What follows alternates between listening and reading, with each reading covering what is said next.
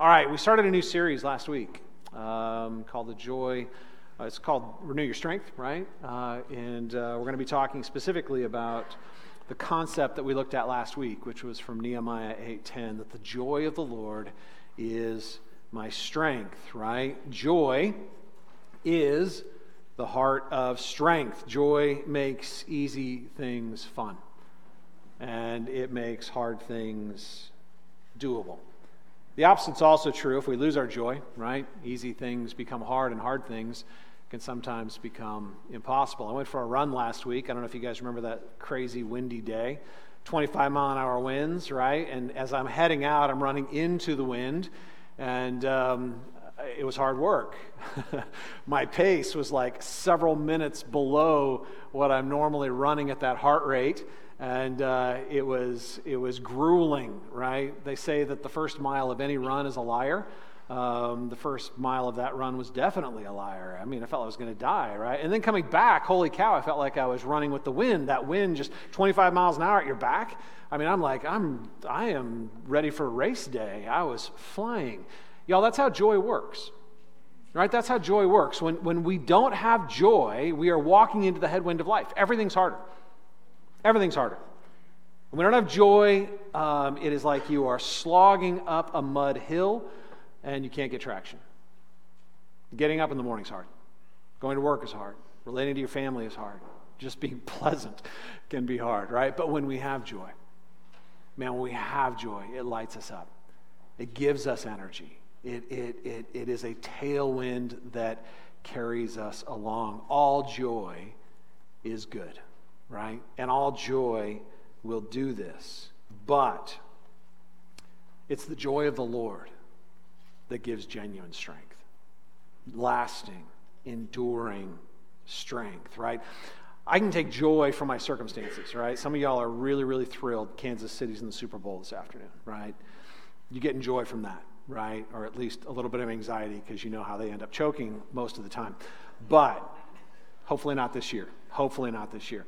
Um, but, but, but here's the thing when you take joy from your circumstances, as soon as those circumstances change, you lose your joy, right? There are going to be some people who, one way or the other, are going to be devastated by tonight, right? A lot of joy and anticipation going into the game. Somebody's going to be devastated coming out. When we talk about the joy of the Lord, we're talking about a joy that gives us energy from the inside instead of from the circumstances outside.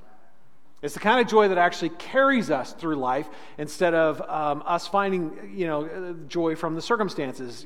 This is, this is the kind of joy that's transcendent to our circumstances. It doesn't feed off of our circumstances, it carries us through those circumstances. And today, uh, we're going to be digging into one of the most pernicious and persistent enemies of that joy a little green gremlin called discontent something that we all at times will struggle with. It is this nagging sense that if I just had a little more, then my joy would be full. Now, here's the thing few things seduce our hope for joy like money. Few things, right? Money just makes all kinds of promises. If I just had a little bit more money, if I just had a little bit more money, and you can fill in the blank, right? It, it is, it's the thing, though, that, that money makes promises it can't keep. It, it, it robs us in the end. And it's not money that's the problem, it's the love of money, which we'll be looking at. But here's the thing if we want to be strong, if we genu- genuinely want to renew our strength, we need to be growing in the joy of the Lord and not just the joy of our stuff. Okay, so we're looking at 1 Timothy chapter 6 this morning. So why don't you open your Bibles to 1 Timothy chapter 6. Uh, if you're using your app, go ahead and open your app. Just be sure to close social media and stuff like that. Don't want you distracted. Uh, and don't forget to silence it. We don't need crickets going off in the middle of the service. Um, and, uh, and, and if you don't have a Bible, grab one off the chairs around you. If you look on the trays underneath the chairs around you, you'll see Bibles around you. And uh, in our Bibles, we're going over to page 993. Page 993 uh, to 1 Timothy chapter 6. We're going to be looking specifically at um, uh, verse, I forget which verse, but we're going to look at, at this whole passage of 6 through 10. starting in verse 6. 1 Timothy 6, starting in verse 6. But godliness with contentment is great gain. For we brought nothing into this world, and we cannot take anything out of this world. But if we have food and clothing, with these we will be content. But those who desire to be rich fall into a temptation, into a snare, into many senseless and harmful desires that plunge people into ruin and destruction. For the love of money is a root of all kinds of evil. It is through this craving that some have wandered away from the faith and pierced themselves with many pangs. The word of the Lord. Thanks be to God. All right, um, one of the greatest enemies to our joy is this gnawing presence of discontentment. It is a, a restless hunger that continually whispers, This isn't enough. You don't have enough.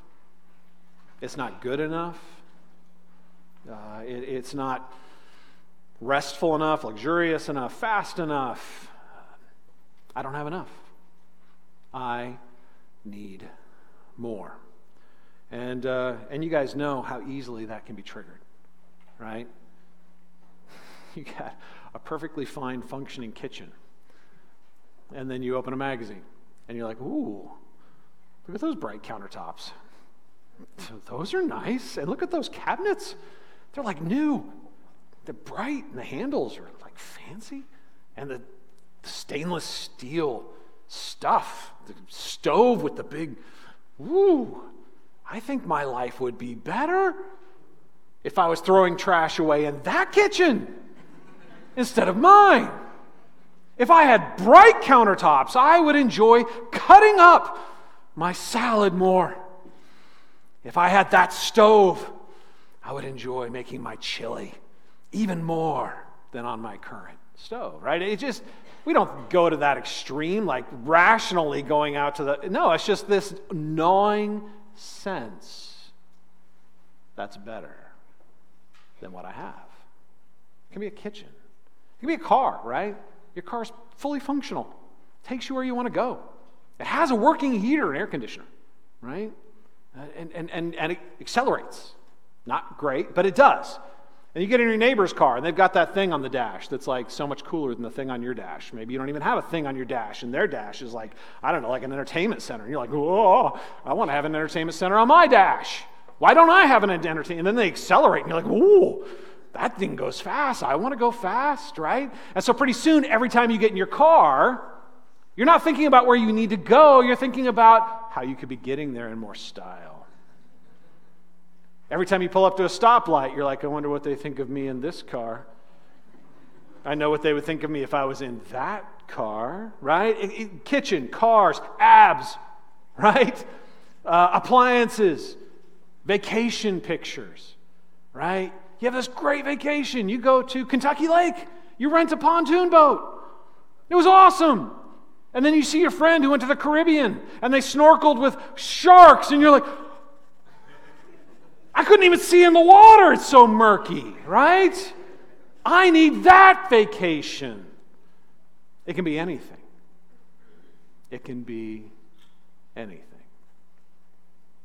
See, there's a formula that works in our mind, and it looks like this If I just had, then I could feel. You go ahead and fill in the blanks. It's going to be different than your neighbor, but I guarantee you can fill in the blanks. If I just had, then I could feel. If I just had a bigger house, then I could feel organized. If I just had a nicer car, then I could feel more important. If I just had a better vacation, then I could feel more rested. If I just had more money, then I could feel more secure. See, it seems so reasonable, doesn't it? It seems like a really, really logical formula. The problem is that it feeds on and builds discontent. That formula is an expression of discontent, and it only builds and increases the discontent. Discontent presents itself like a hunger that needs to be fed. The problem is, the more you feed it, the more discontent you become. It looks a little bit like this. If we were to turn it into an equation, what I have plus a little more equals what I want. If I, I look at what I have and I think if I could just have what? A little more. A little more time, a little more vacation, a little more luxury, a little more significance in my workplace, a little more honor, a little more free time. Right? If I take what I have and just add a little bit more, then I will have what I want. The problem with this mathematics thing is that it never adds up. See, when you take what you have and you add a little more, guess what you get? You don't get what you want, you get what I have. It just cycles. What I have plus a little bit more just becomes what I have. and guess where I'm left? Needing a little more. You never get the payoff. You never get to the end of the equation. Ecclesiastes 5:10 Solomon, in his ancient wisdom, puts it this way He who loves money will not be satisfied with money, nor he who loves wealth with his income. This also is vanity. See, money can't give you what it promises to give. And if you love your wealth, you'll never be satisfied with your income. Because to love it means that you look to it to meet your deepest needs. To love it means that you look to your money, you look to your wealth, you look to your things, and you ask those things to do for you what only God can do and be for you what only God can be. And they can't. That's why it's vanity. We're not talking about vanity like you think too highly of yourself when you look in the mirror. Vanity by the sense that it's senseless, it's illogical, it's insane we keep doing the same thing we've always done, expecting that we're going to get something we haven't always gotten, but we do. It's vanity. It's vanity to try to cure discontentment by feeding it more of what's already not satisfying it. You get that, right? Like if your kitchen doesn't satisfy you, a nicer kitchen will not satisfy you. If, if a car doesn't satisfy you, a slightly nicer car is not going to satisfy you. It will give you temporary joy. Right? There is a temporary payoff when it's like, oh, this is nicer. But it doesn't deliver you into long term strength. In fact, when you feed your dissatisfaction, it only grows. The more you feed it, the stronger it becomes. If what you have doesn't give you contentment, more of it's not going to do the job. This thinking, this thinking that I'm describing, we all have it. We all struggle with it. This is, in many ways, one of the bitter fruits that comes from our sin from the fact that we've been cut off from God, the source of all that is good, the one that we truly desire. And so instead of turning to God, we turn to things that aren't God. And we ask those things to be God for us, to meet the needs only God can meet, to, to satisfy the desires only God can satisfy. The Bible calls this worldliness. Church people, a lot of times when they talk about worldliness, they, they talk about bad things out in the world. You know, don't be worldly. And What they mean is don't go to movies or don't go to those bars or don't hang out with those people, right? Because those people are bad influences. The Bible's perception of worldliness isn't the bad stuff out there.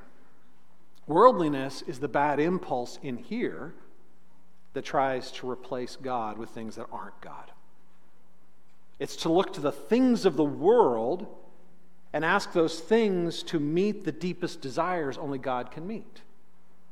So we look to jobs and we look to, to entertainment and, and we look to, to um, sports and gambling and, and food. And, and, and some of these are bad things, some of these are good things, but they're all just things. None of them can actually do what God can do or be. who God can be. And that's why the gospel, the good news of Jesus, calls us out of our worldliness. It calls us out of our worldliness and into godliness. Godliness is when our hearts are centered, not on the world, but on God, that we look to God to be God. And we lean into God to meet the needs only God can meet, right? It is a response of love and trust to God's love and his promises. Now, uh, we got to, because our text, um, 1 Timothy 6, addresses this, I think it's worth addressing this morning. There have been, really, since Paul's day, 2,000 years ago, all the way up till today, right? It, it's absolutely true today that, that there are those um, who are going to use the gospel to sanctify worldliness. In other words, they're going to make their worldliness sound spiritual. They try to use grace as a way to empower their greed. They see God as a means to an end instead of God as the glorious end that He is. Today we call these guys uh, preachers of the prosperity gospel. Um, I'm not going to name them, we're not going to spend time talking about that. I will tell you that some of the biggest churches in America uh, are led by guys who preach what's called the prosperity gospel. They basically say you can have your Jesus and you can have your, your greed too. In fact, Jesus is happy to feed your greed.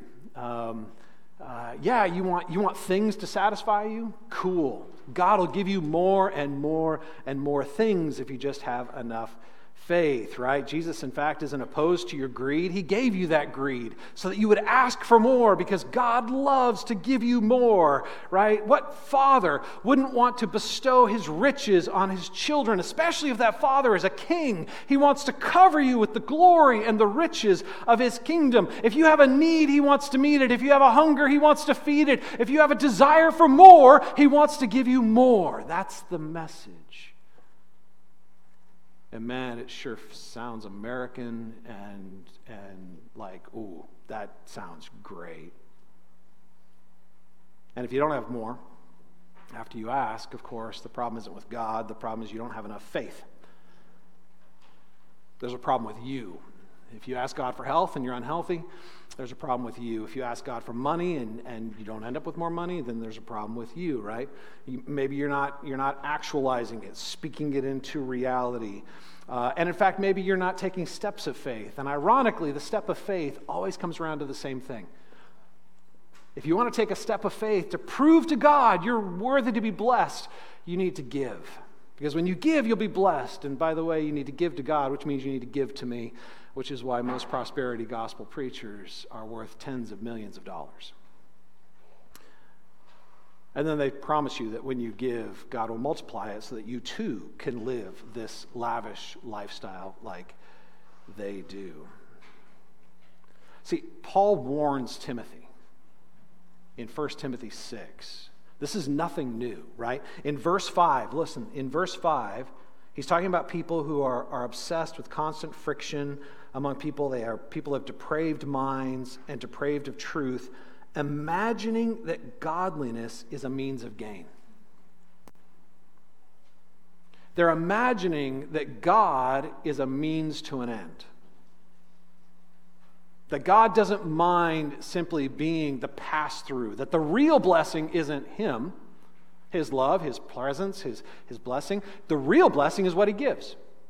And God doesn't mind at all if, if, if you just kind of manipulate. Like, I'll be religious so I can get something good. I'll do good things so I can get good things in response. I will, I will be a blessing to somebody so that I can receive a blessing that I really want.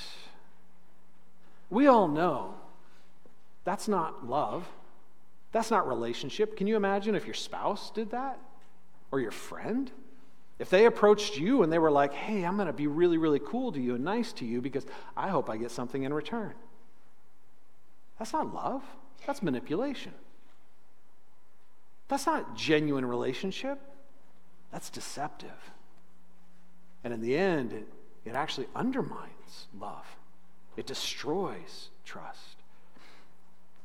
Paul says these are people of depraved minds.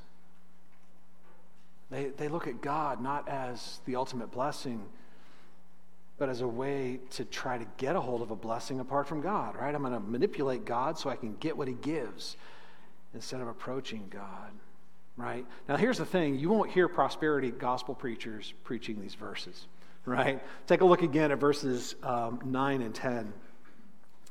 But those who desire to be rich fall into a temptation, into a snare, into many senseless and harmful desires that plunge people into ruin and destruction. For the love of money is a root of all kinds of evil. And it's through this craving that some have wandered away from the faith and pierced themselves through with many pangs. Um, I want you to notice from the text, it doesn't say they might fall into a snare and a trap. It says they already have. It's not that the love of money might lead you into trouble, the love of money is the trouble. Greed is its own trap and it brings its own judgment. When we give ourselves over to the love of money, when we think that, that money can do for us what only God can do, when we start looking to our ability to leverage money for our security, our significance, our rest, our worthiness of love, things that can only be met in our relationship with God, and we try to leverage money toward those things, we're already in the trap we're already in the snare. And as a result, we will have, as, as he says, we will have many senseless and harmful desires. We will hurt ourselves, those that we love, and the things that we care about. Listen, worldliness isn't something that can be sanctified. God doesn't bless our desire to be blessed apart from God, as if that could actually happen. God wants to deliver us from our worldliness, not bless our worldliness. He wants us to, to be dependent on Him, not pridefully independent from Him. He wants to give us the fullness of life, but He only gives that fullness in relationship with Himself, not apart from Himself, because it would be impossible to do so. See, there's a very different path to find the fullness of life. It's not that godliness is a means to gain. Godliness is great gain when it is combined with contentment. See, instead of trying to satiate our desire with more stuff, we're supposed to allow those desires to lead us to the God who actually satisfies those desires. Look at verses 6 and 7. But godliness with contentment is great gain. For we brought nothing into the world, and we cannot take anything out of the world. But if we have food and clothing, with these, we will be content. All right, so, so Paul gives us a very, very different equation, right? Instead of, of what I have plus a little more gives me what I want, he says godliness plus contentment equals great gain.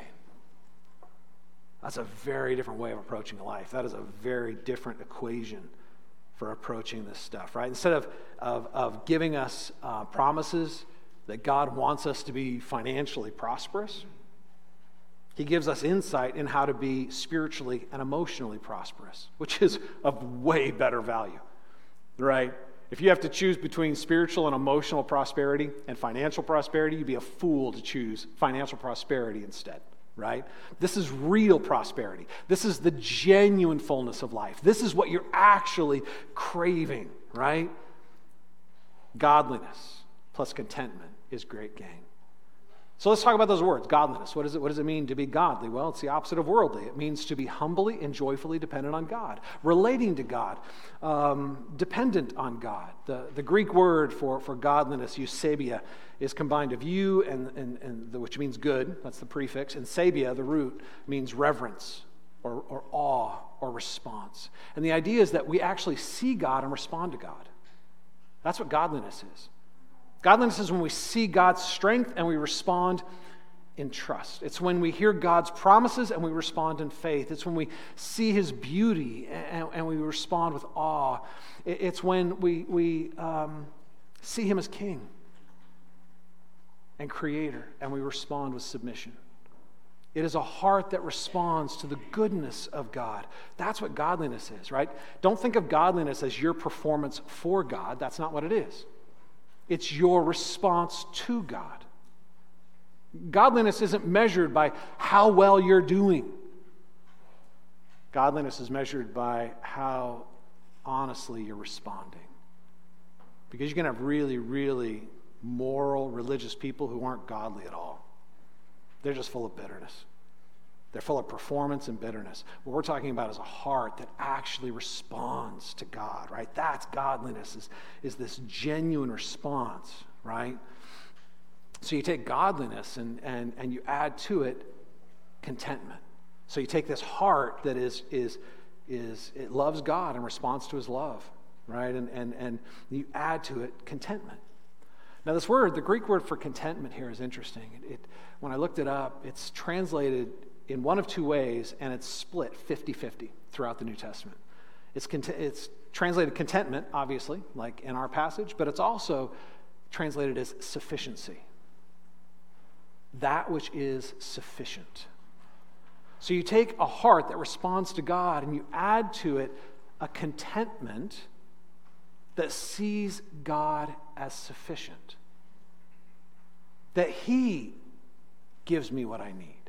He provides what I want.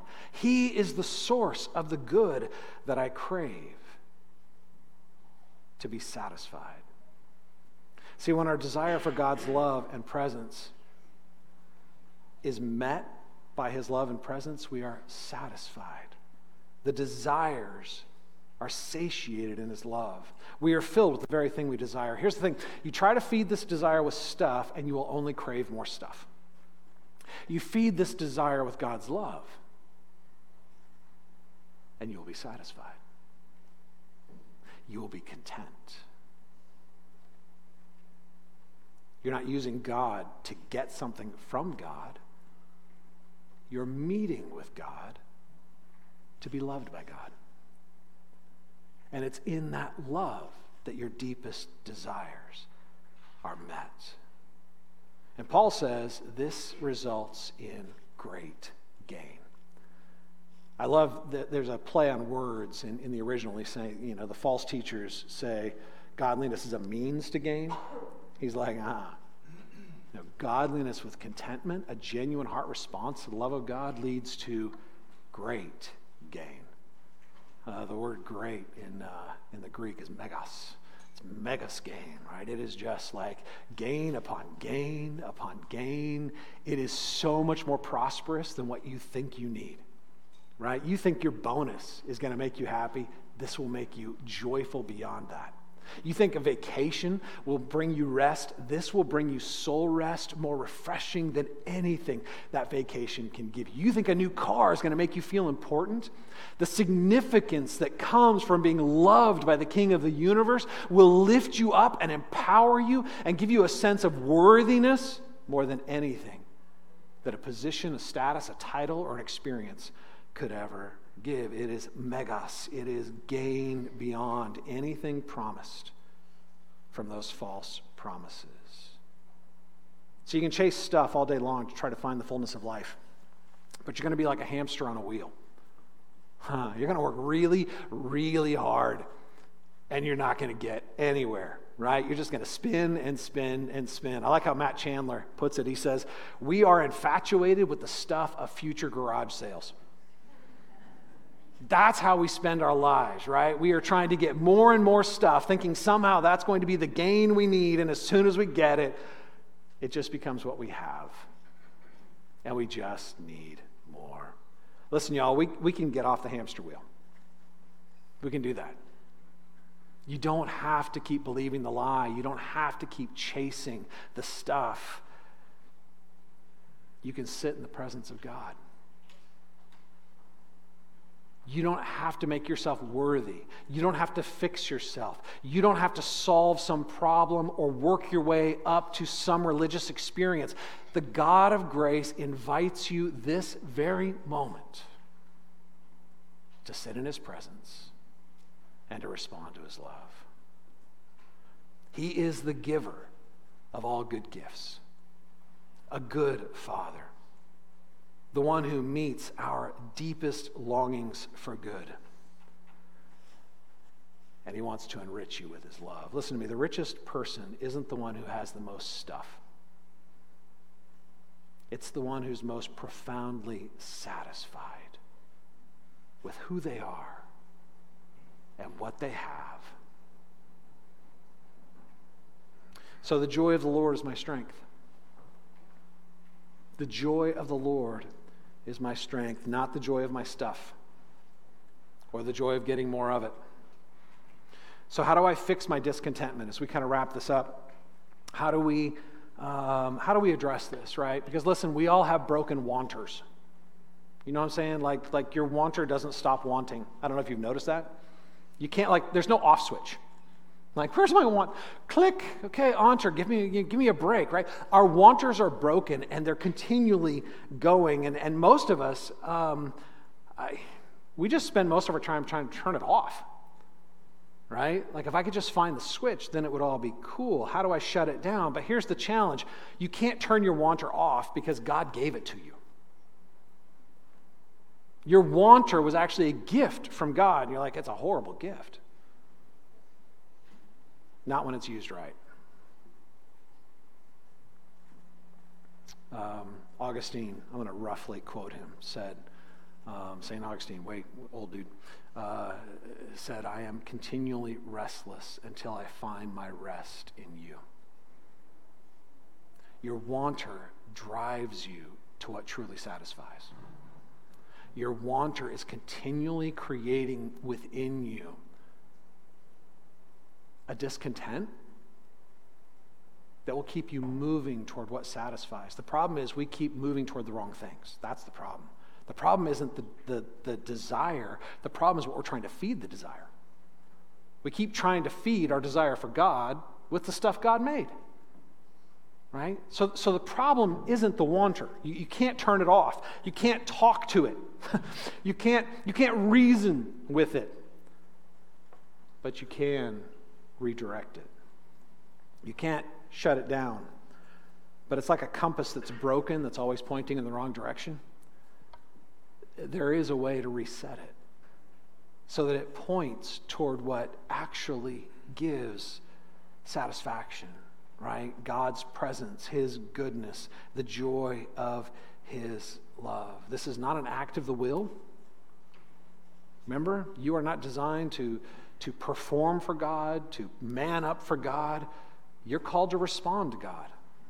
That, that's how all genuine heart change happens. Not, not from my determination to change for God, but my humble response to God, right? And so, how do we get our wanter realigned with what actually satisfies? We get it to respond to God. Y'all, we already know this. Like, this is the plot of 90% of Hallmark Christmas movies. You know what I'm saying? Like, we're just out of Christmas season. Some of y'all are into that stuff, and you watch. They're like every season, they come out with a whole new set of movies. They're the same plot repackaged in the same way, right? You got a guy who grew up in a small town and, and, and he hit it big, right? He was able to get out of that town and, and, and he's a big success, right? Or it's a her, right? It, it's a guy or a girl, and, and, and she's going to come home for Christmas back to the small town, but only quickly because we got a big deal that's going down and i have to be really so i'm walking her she's walking around with her phone and and and, and you know and then of course there's always the neighbor the hot dude who's like construction or the hot girl who's now a barista, right? And they're like, oh, hey, I think, oh, you're that neighbor? You really grew up, right? There's always that. And then, but, but, you know, we're so busy and important, we can't spend time actually talking to this person because we're only in town for a few minutes and until, of course, the snowstorm, which locks the entire town down. And I'm stuck in the coffee shop with the barista, right? And I'm stressing because I can't get a signal and I'm missing the important meeting. And I'm so important and I'm not going to get the money. But then I discover that, that I can actually relax and have a conversation with this person, um, whether they're the carpenter or the barista, and, and suddenly I'm in love and they're in love. And, and, and then the small town isn't so small and the rustic life isn't so rustic. And, and then the Uber shows up and I'm like, you just keep going. I have everything I want here, right? Yeah, it's a silly story. Here's what we miss The reason we want to see that story over and over and over again is because it's true. It's a true story. The job doesn't satisfy, love does. The success doesn't satisfy, love does. All the attention and, and graduating and becoming an important person doesn't satisfy, love does. The reason that story appeals to us is because we crave to experience it. And I'm not talking about, you know, the the infatuation of romantic love. I'm talking about the genuine experience of true love. Y'all, we have the greatest story ever told. We have a God who loved us enough to come down to us to rescue us. A God who didn't wait for us to earn our way into his presence, to fix ourselves, to become worthy of his attention. He didn't wait for us to make ourselves lovely to him in some ways. He loved us in spite of our sin. He loved us in spite of our rebellion. He loved us even though every single one of us committed cosmic treason against him and tried to replace him with the stuff he created instead of actually worshiping him. But he was humble enough to meet us where we were. He didn't demand that we work our way to him, he came to us. And, and, and God became man, and he lived the life we should have lived. And then he died the death we deserved to die. He took the consequence of our sin. He stepped into the ruin that was our due, and he died in our place so that he could deliver us from the consequence and bring us into the benefit of his resurrection. He could invite us home.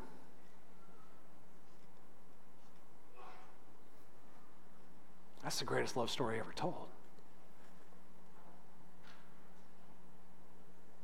That love will realign our wanters. That love has the power to reset the true north of our hearts. That love has the ability to deliver us from the insanity of chasing things that can't satisfy and actually deliver us into a joy that does.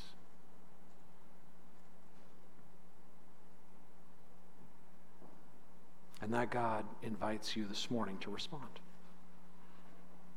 Because that's what He does. He is infinitely patient and always available. He is the God of the universe, but He is not distracted from you because He has infinite attention. He can pay attention to everything, including you, and He's inviting you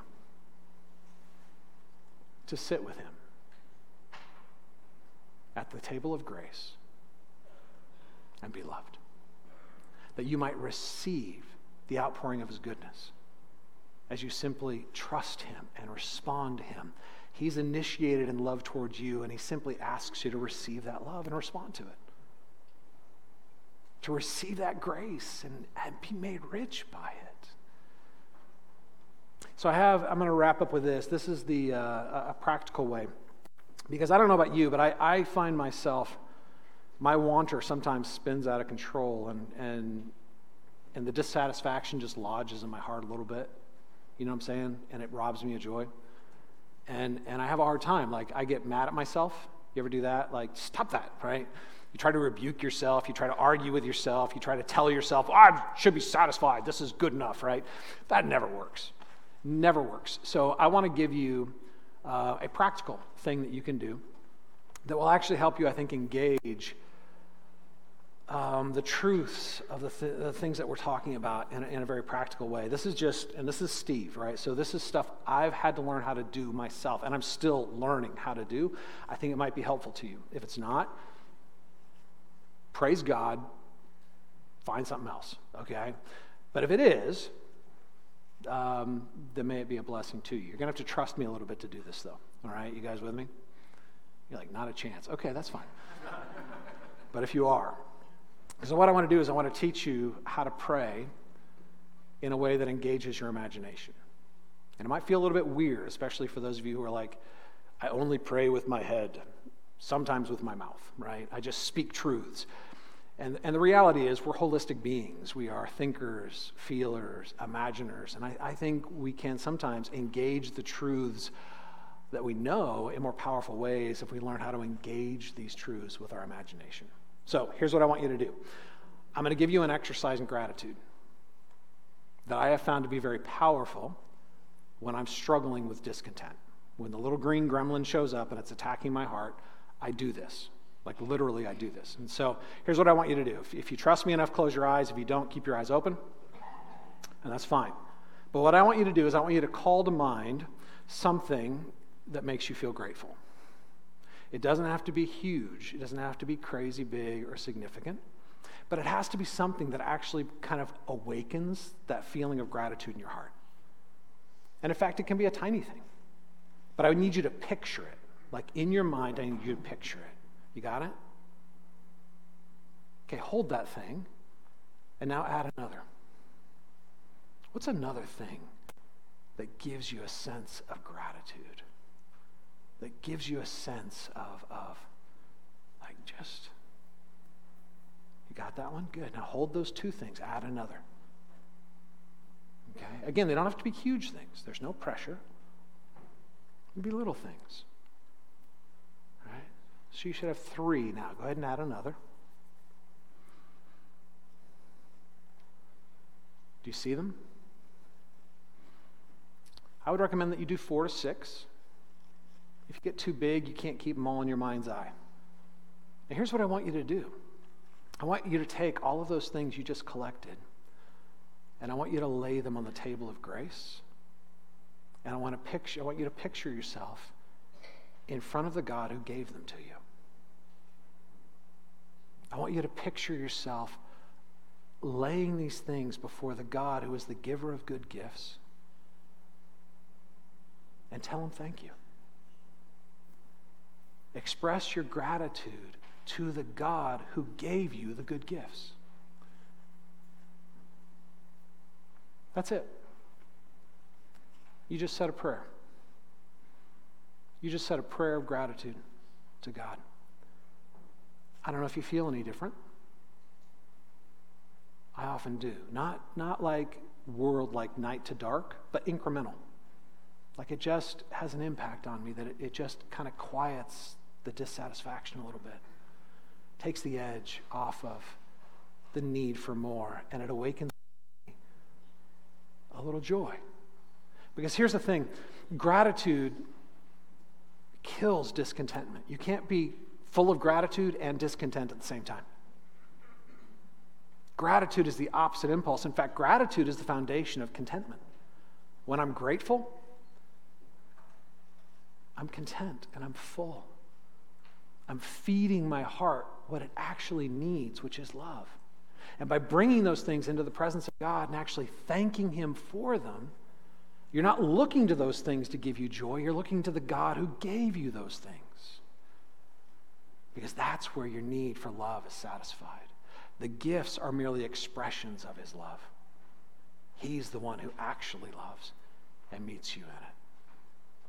Y'all, if we're going to be strong, if we're going to renew our strength, we have to renew our joy. And if we're going to renew our joy, we have to renew our experience of God's love. We need to find our joy in the Lord, not in our stuff. All right, I'm going to close this word of prayer, and then we're going to share communion together, and, uh, and then we are going to um, sing our way out of here. But first, let me, let me pray for us. Father, we thank you that you are the giver of good gifts, that you love us that you are, in fact, the king, the one who owns all things, the one who created all things, the one who wants to give us all things, but the greatest thing you want to give us is yourself. You want us to find our deepest satisfaction in the outpouring of your love, not in the gifts that you give us, but in the heart that gives them.